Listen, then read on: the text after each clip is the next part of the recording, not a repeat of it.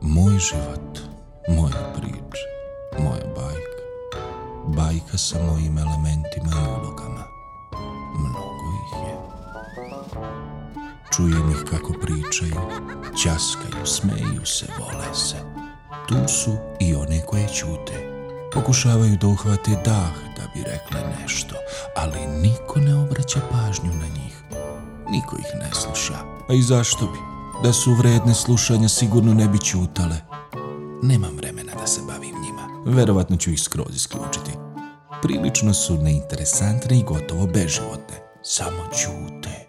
Mada, sigurno misle, ali ne verujem da je nešto naročito lepo. Isključit ću ih sada. Ne treba da mi truju bajku. Posvetit ću se ovima koje pričaju. Izuzetno su živahni i teško ih je ne primetiti. Ali, kad ih bolje pogledam, slične su ovima koje ćute.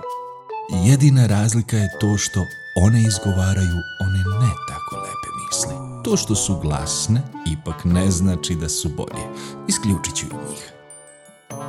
Ove koje časkaju su možda vredne slušanja. Lepše se ponašaju.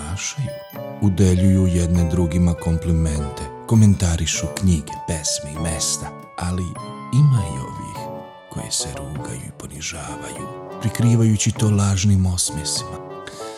Šteta. Toliko razočarenja za ovako kratko vreme. Isključit ću i njih, ali samo par njih. Pokušat ću ponovo. Ovaj put sa ulogama koje se smeju, prija mi da posle svega onoga čujem iskrenu sreću. Odgovara mi ova razdraganost i opuštenost. Uživam dok slušam glasove pune oduševljenja i radosti. Njih ostavljam. Želim da mi ulepšaju bajku.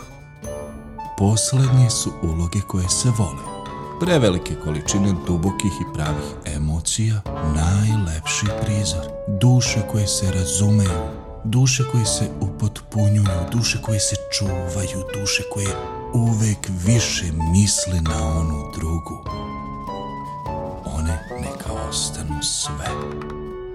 One su temelj ove bajke. Ili ipak ta jedna.